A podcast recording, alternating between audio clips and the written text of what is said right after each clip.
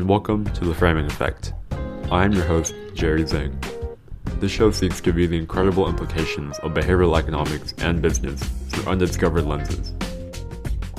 The framing effect in the context of behavioral economics is a term describing the fluidity of information. By framing the how, when, and where information is communicated, we will see how seemingly unrelated events and people are all connected by the overarching forces of different industries.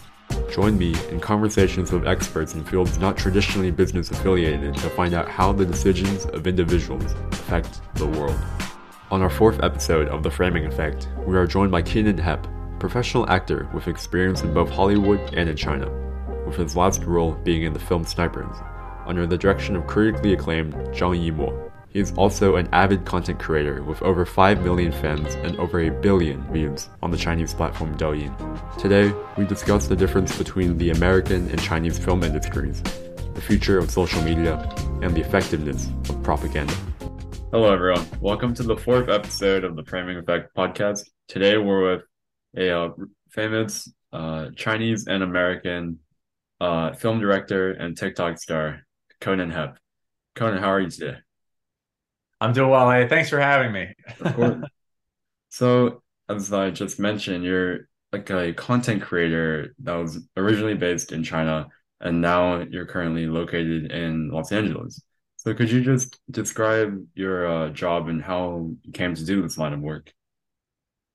Yeah, absolutely. Well, first of all, I should clarify I don't know how famous I really am. You know, like fame is a word that yeah. sometimes it gets thrown, especially for foreigners in China. Um, like if you Google like famous white guy in China or something, you'll get a bunch of different stories from different people who like went to China and maybe they were in some productions and then their small town thinks they're like the big the biggest thing in Asia or something.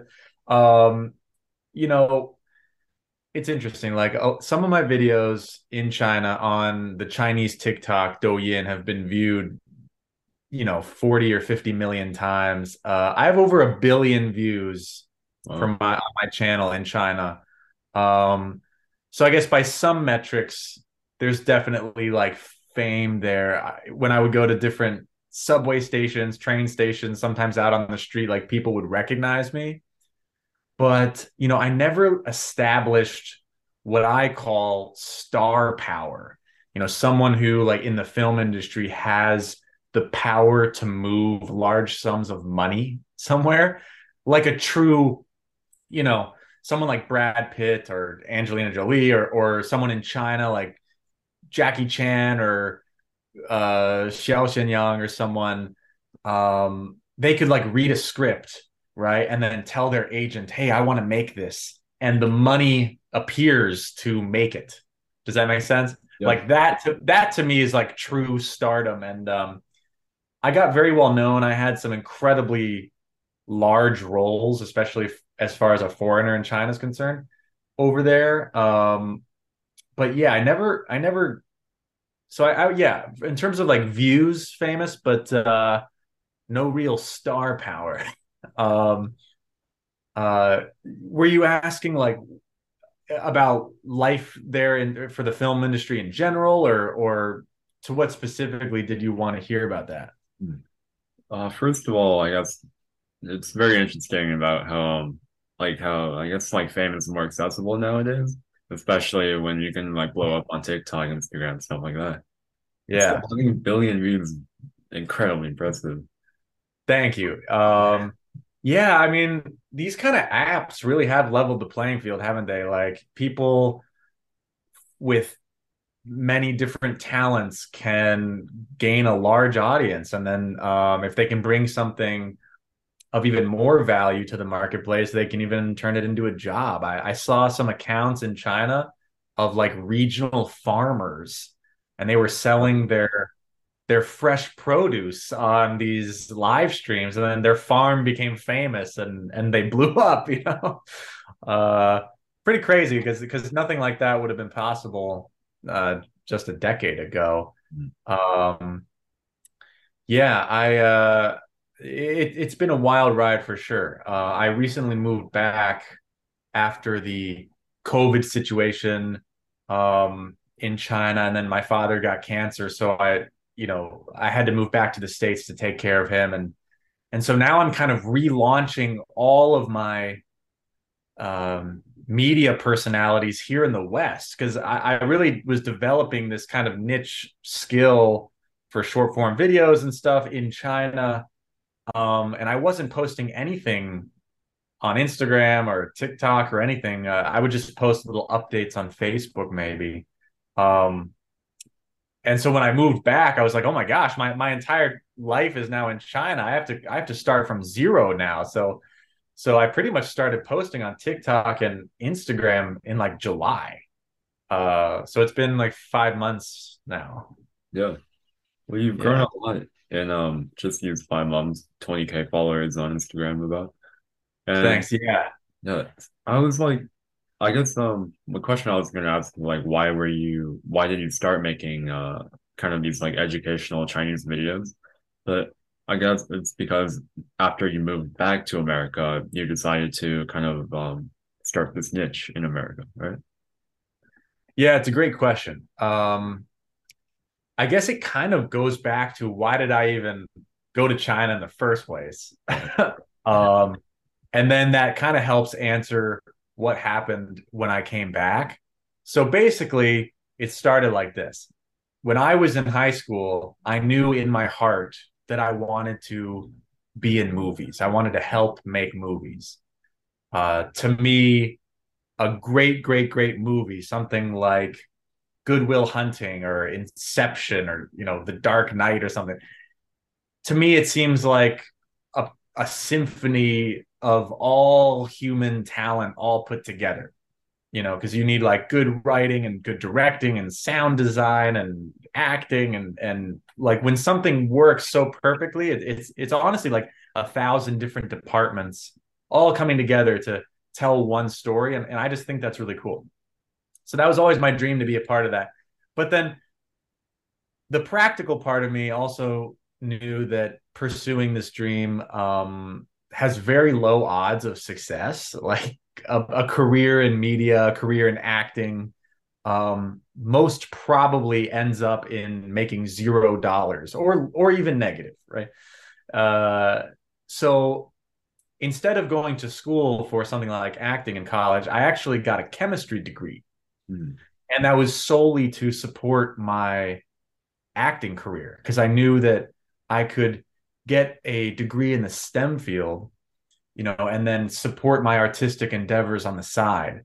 So I worked like really, really hard as a chemistry major in Oregon uh, to graduate like top of my class, just so that when I moved to Hollywood, I could be a tutor, like a high paid tutor, while I support my acting career. yeah. Um, because for me it's all like it's always based on a calculation of like what's my big long-term goal right and then breaking that down to the present and how can i increase the odds that i can get to that far away thing as quickly as possible?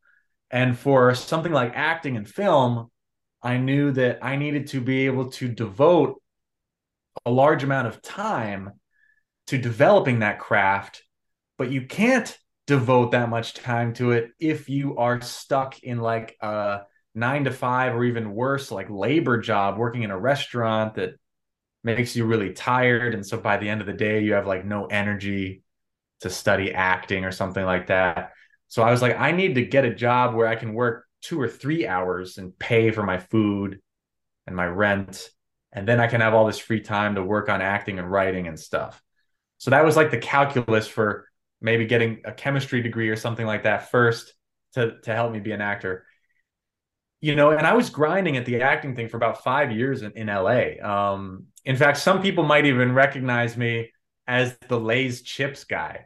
Like i'm on uh for for a few years i had this lay's chips commercial running and I, I was on days of our lives a couple little random things but nothing was really hitting right? And um an opportunity came up in this Chinese movie.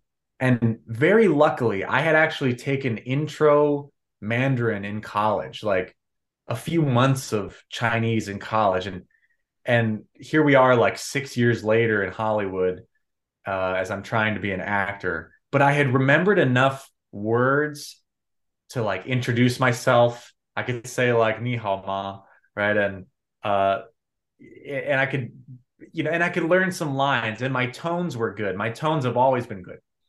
Um so I learned these lines for this Chinese movie and I got cast in in a movie. And they flew me to New York and the director told me he was like, "Kenan, We've been searching for three months all over the United States for a young American actor who could speak Chinese, and we could not find a single person. And I thought, that's the thing. I can do that. Here's finally a factor in this industry that I can control myself, right? We I can't control what the writers' rooms at Netflix and Disney are making, and I can't control agents and casting directors but I can sit down and force myself to learn a language. And if it's that difficult to find a young American actor with good Mandarin, I should learn enough Mandarin so that I'm that guy, like for sure. Mm. So I just packed my bags and moved to Beijing with the thought that China's got a huge emerging film industry, right? So there, I, I just thought there have to be movies being made over there that could use Westerners sometimes. I'll learn Chinese, even if I don't get any film roles. Learning Mandarin will increase my value across other spheres, right? I'll have the chemistry background. I'll know Chinese. Who knows what that might lead to? But it's clearly a world super, you know, China's a superpower in the world. Chinese people live everywhere. I thought, even if I give up a year of my life to go to China and if nothing happens in film at all, even if I just learn Chinese, I am still more valuable. Right. So that will still be worth my time. So I went to China and all I did for about eight months, I found a one on one tutor, studied Chinese like every day for like six hours with her, did my homework after that. My Chinese level kind of increased pretty rapidly. And then I started working all the time. Douyin happened. I started getting millions of followers. I was in TV shows, stage productions, movies, like constantly for years. Um, and it really all happened because I took that big chance to become like a really niche talent in a market that values that niche. Mm. Um, right? Because you could spend many, many, many hours uh, developing a skill that like no one needs. But this there was there was clearly a need, but the obstacle seems so difficult for most people. So if you simply choose to be the kind of person to to to like climb that wall, uh, there aren't many people on the other side. So the kind of the supply and demand equation was completely in my favor in China. Uh, whereas in Hollywood, it's not, right? Like so many young white actors are in Hollywood. And Hollywood mostly needs you to speak English. So I'm not really special here. But in China, having Hollywood acting training, being a foreigner, and speaking good enough Chinese to be on screen, there were less than 10 people in China with that description. So the supply and demand equation is completely in our favor over there. So I worked all the time started making tons of videos uh the world changed here i am here i'm back and it's like well what can i do now to um to be helpful to people and also increase uh, like keep developing my own talents. And it's like i i guess i kind of have a skill now for making videos for speaking at least decent chinese. I guess i i want to share that with the world. So that was like the whole background for now we're back in the states. What do i do? Uh have all this social media experience you know so i guess i'll develop new channels. And instead of the comedy you know the videos that really took off in china were like cross-cultural comedy videos. I don't think that's going to play as well here but a lot of people really are curious about chinese and they're like wait how did you learn chinese so quickly? And i thought you know maybe more people are interested in that from me and and, and i want to give people what they want the most you know? So i figured I I still want I, I love writing and I love comedy. So I was like, why can't I fuse the two? Can I make learning Chinese kind of funny and interesting? And can I make really, really valuable short form videos? Uh, and the answer was yes. You know, I, I looked at other Chinese educational channels and um, even you you might even notice some of my original videos in the Chinese space, you know, I would spend like 30 or 40 seconds teaching like one sentence. And I was like, that's just not good enough, right? Like, I don't want people to spend 40 seconds of their time and only learn one sentence. I was like, why can't every single thing I say be something they could learn? Right. So that's where I figured, well, I need to maybe have comedic shorts where two characters are talking and I have like the pinyin and the translations for every single sentence. And so that way people can like download and save the videos um, and make every single second potentially useful. Mm. So I've said that's like a crazy bat, like full circle answer. I, I, hope that wasn't like off the rails there. No, that's a really complete story, and it's really interesting to hear that because, um, to be honest, uh, when I f- first found your page, it just looked like some uh, guy was like trying to teach Chinese, and you you spoke like you speak very well. And I was actually gonna ask like, how did you learn like to speak it so well and know the language like that in depth? And the fact that you went to Beijing and studied so hard for like so many years, that really makes sense.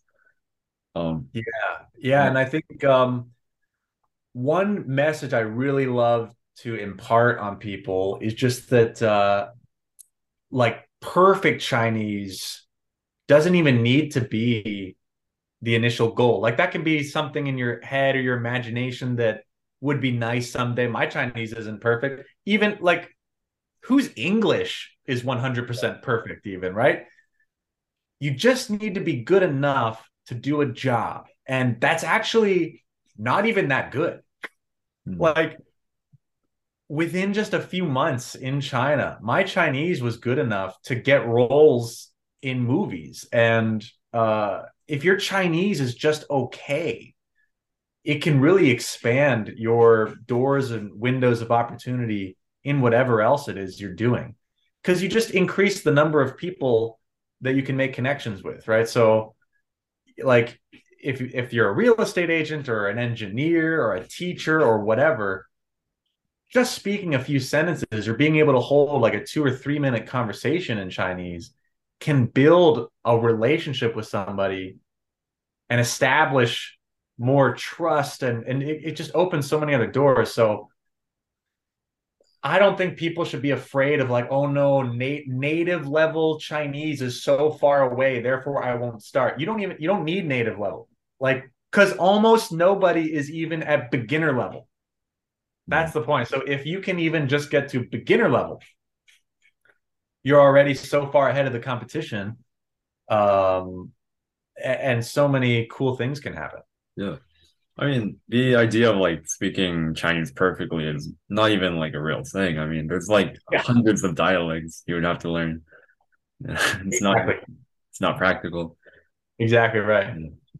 Um so going back to your acting career in China, I noticed um you have a lot of roles in movies and a lot of advertisements. And I watched them; they're really nice, and some of them are pretty funny.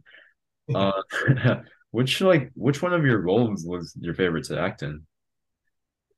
That's a great question. Um, I have a couple different answers for like different feelings. Yeah. Um, there's unfortunately a role that's really difficult to look up because it was a live production. It was this traveling stage show. It's actually a Broadway show from New York, and this company purchased the rights to it. It's called That Physics Show, mm-hmm. and uh, basically it was me playing a character named Dr. Y. And I had two assistants, Xiao P and Xiao E, like proton and electron, basically. Um, and it was us on stage for about 90 minutes doing science experiments all in Chinese. so um, and I was like the host. So I was teaching hundred like sometimes we had a thousand people in the audience and we were doing um, large, like fantastical looking experiments to to demonstrate things like Newton's laws of motion, you know, and like pendulum motion and um, you know circular uh, momentum and things like that, um, angular momentum, and that felt that was like really really cool because it felt like a meaningful job and character because I was actually helping the young generation like get interested in science. And when i would call out you know uh, a big uh, like a large question and, and like a hundreds of kids would be like pick me pick me you know, just seeing like so many people um so many young people be so enthused to like learn was really touching because sometimes acting is just in front of a green screen and a piece of glass and you, you can't really see like who the material is affecting or how it's affecting them. Um live theater is so great in that way because when it's working well you get this visceral primal response um and being able to see that many people be positively affected by science was really really cool but on the film side man um I think there was a role. So there were a couple roles that were really meaningful, and I try to I'll try to uh, be quick about them. I'm sorry to like take so much time talking about these things. Um, when I was 13, I saw the movie Hero, Ying Xiong, uh, by director Zhang Yimou. Uh, this movie was with Jet Li, um, and like Zhang Ziyi, and uh, it's a fantastic movie. The cinematography is beautiful. The story is amazing. It's called Hero. Quentin Tarantino um, was one of the people who pushed this film to be released in the U.S. I recommend anyone out there check it out. It's it's a gorgeous masterpiece. Anyway, that film by Zhang Yimou was like the thing that 13 year old me watched and was like, huh, China looks kind of cool I might want to go there one day. Right. Fast forward like 13 years later, my the last movie I filmed in China was a Zhang Yimou film. Oh wow. Right. It was like this crazy full circle thing. And I'm just like, this is wild. You know, it, it made me feel like time and the universe was just this wild conspiracy. I'm like, why did it's almost like 13 year old me knew something about the future. And then I'm sitting there in like Northeast China in the middle of the winter. Zhang Yimou's directing me. I'm like, this, this is just crazy. Um, so from a personal standpoint, to have like come that far from like little kid in small town America watching a Zhang Yimou film, thinking one day I want to go there, to being in China being directed by him as like the last movie I did before I came home. I think that just that was like icing on the cake that just made all of the sacrifice and the chasing the dream worth it, you know? It must be a dream come true. Like working with what director you see when you were a kid. It is, yeah, it is. It's it's really really cool. Yeah. I mean, the Chinese like movie scene has like gotten much more international in uh recent decades, years. Like um, a couple years back, they released a movie called The Wandering Earth. Yes. Yeah, that was a great film. It was like the first major like sci-fi movie China released. That's um, right. Yeah. Um, yeah, yeah, they had uh yeah, that was wildly popular and um I met the the guy who played like the token foreigner, Mike oh, Slade. Yeah. yeah. yeah. Uh, he and I were going to the same gym for a little bit in Beijing. That's cool. Yeah. Um, small world. It really is such a small community over there. um, yeah, the the the sci-fi stories in particular, I think, are more appealing to like cross culturally. Um, China, as you know, has more censorship than stories in the West. Yeah. So like a lot, it's true. A lot of the stories that get made in China um, are kind of like patriotic Chinese stories that don't play very well to a worldwide audience. Um, but the sci-fi stuff, I think, can appeal to more people. Um, that's definitely one thing I noticed when I moved, and and I also learned something new. Like, yeah, I grew up in small towns in in the states, and we don't really there there really is a like a, a true firewall between the cultures mm-hmm. right china really controls its information on the inside and and so do we in a way we don't have a lot of access into what's really going on in china and um you know so i would see some chinese movies and hear things and and i would wonder like what why aren't chinese movies as celebrated you know why aren't they as good um and i just i thought that the sole reason for Chinese movies not being maybe as good was that China's film industry literally is not as mature as like the Hollywood film industry. So I thought, okay, like they haven't been doing it as long, they're figuring it out, they're getting better. But then when I realized just how censored the stories are over there, and I met firsthand many, many writers and directors who, in their heart, like they have stories they really want to tell, but they're not they're not allowed to tell. Mm. Um, so I was like, oh wow, you know the the stuff that gets made and that's put out there goes through so many filters that you're not actually seeing like the end consumer is not seeing all of the stories that Chinese artists want to tell. Um, I felt a little I, I felt pretty pretty bad about that to be honest. Like whenever I meet anybody who has something they want to say, you know, if if you don't let them say it, it's a, it's a little sad. Yeah. Yeah.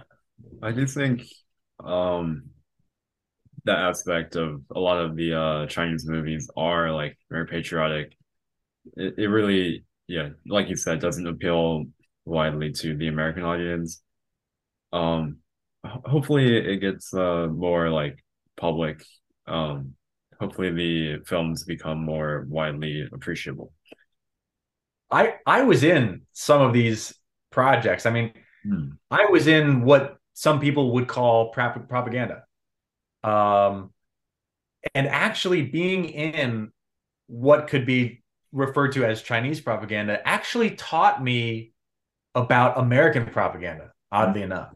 I had never considered just how much propaganda we have here in Hollywood until I was in Chinese propaganda because I was in a film um, called Secret of China, the Chinese name Hongxing Zhao Yao Zhongguo, literally, literally Red Star over China, based on a true story of an American, Edgar Snow. He was the first Westerner to ever come in contact with Mao Zedong.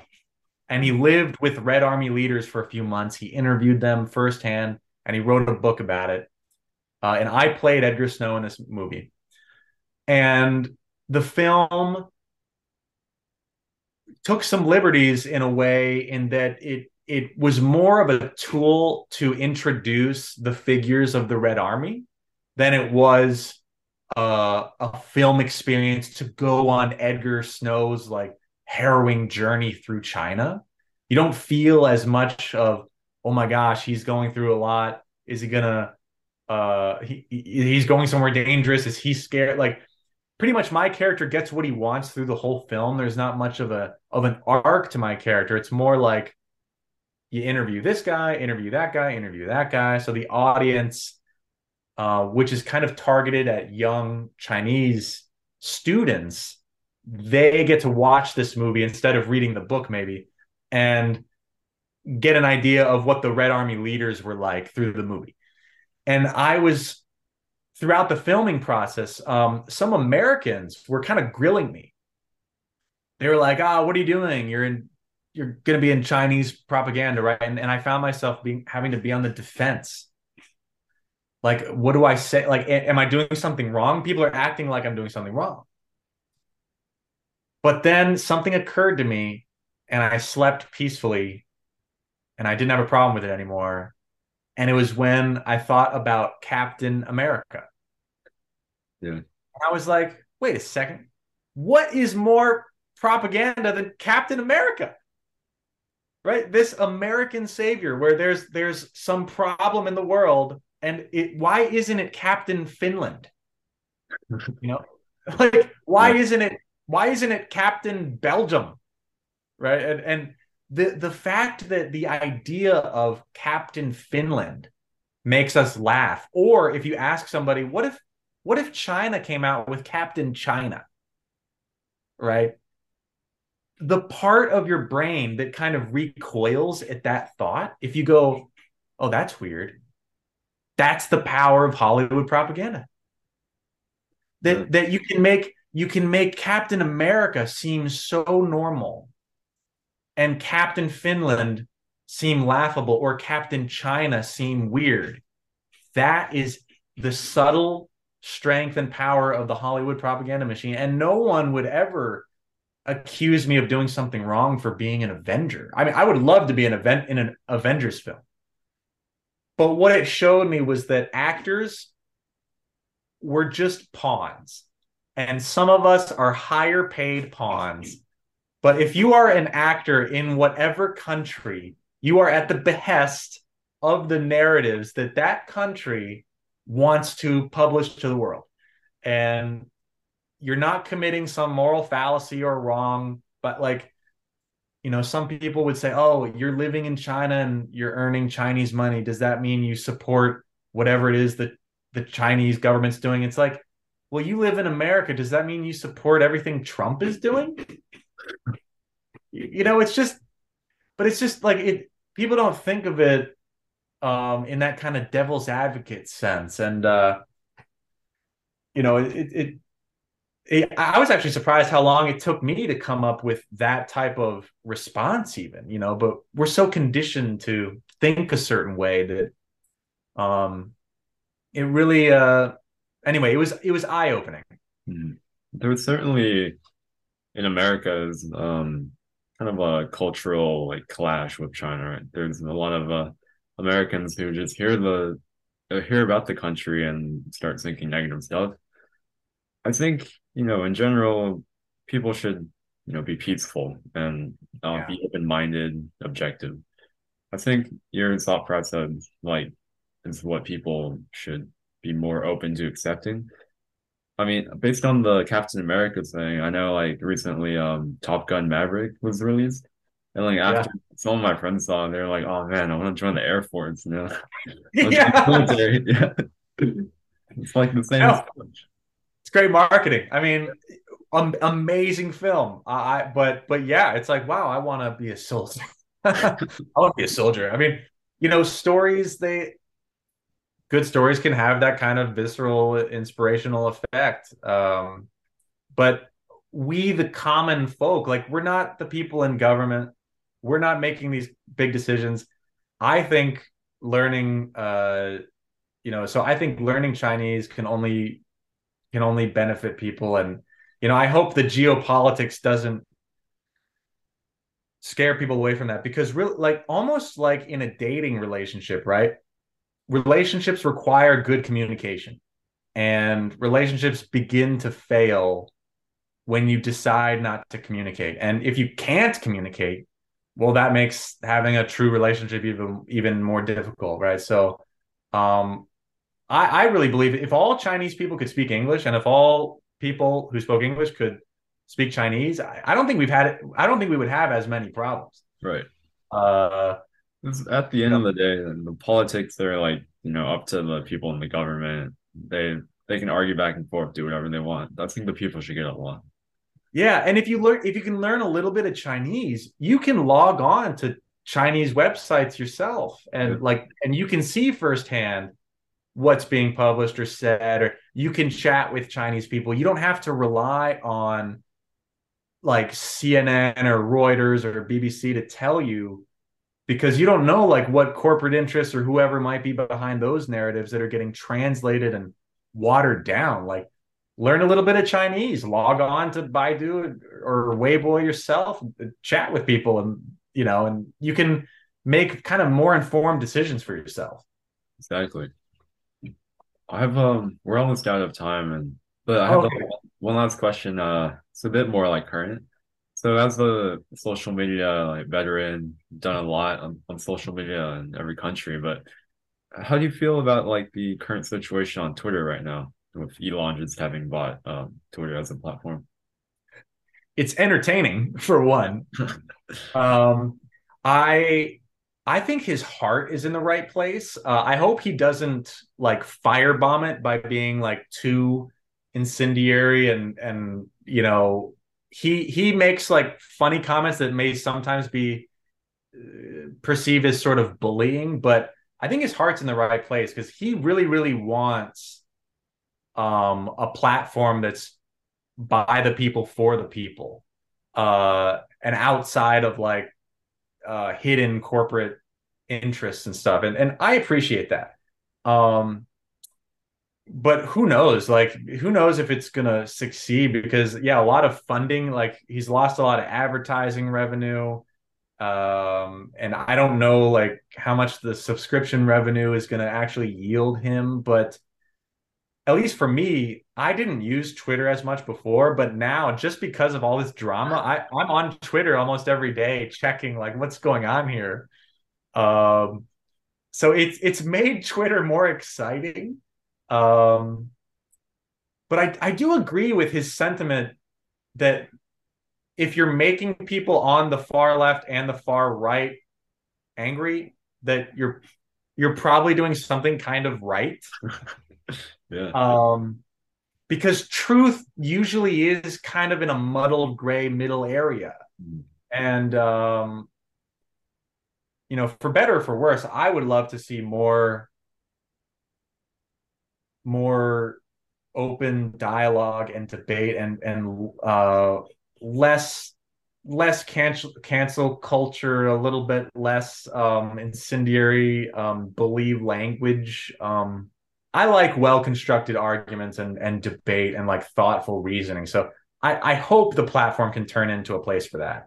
Yeah, I think that it ties back a little bit about the um, debate between like America and China, where if everyone could just you know be more open minded and objective, I think things will go along a bit smoother. Yeah, absolutely. And you know, being able to I mean, I, I don't know how to extent uh to what extent how true it is, but people are saying that Elon is like really, really going after like pedophiles and sex offenders and sex exploitation on Twitter, which which is great. Yeah. Like uh if hate speech is truly down, that's great. Mm-hmm. Um he he's done incredible things with SpaceX and Tesla. So, you know, um, I just hope that Twitter isn't taking too much of his time away from oh the important yeah, SpaceX and Tesla, right? Yeah, like the rollout of the electric truck. Um, that's crazy. Yeah, I, I'm I'm really excited to see the electric semi truck come out. the Cybertruck and all that stuff. Yeah, exciting stuff. Yeah. Well, it's been a great interview, and uh, I we can. I mean, there's like a billion stuff more uh, things that we could talk about. I know. Yeah. I, I mean, I'd love to do this again sometime. Yeah, that'd be great. Uh, I could like make more topics and we do another episode. yeah. Okay. Yeah. Absolutely. All right. Well, just before the uh, time ends, um, I'll leave all of your links to your platforms uh, in the description of this episode so all the listeners can check it out. Thank you so Thank much. You. Uh, yeah, thank you so much. Yeah, uh, thank you, everybody. Uh, I, I hope to see you again. Really, thank you for having me. You can find Kenan's IMDb and social media handles in the description to this episode. Please make sure to follow our Instagram, also in the description, where we will be posting short snippets of the video version of our conversation with Kenan. Thank you so much for listening, and stay curious.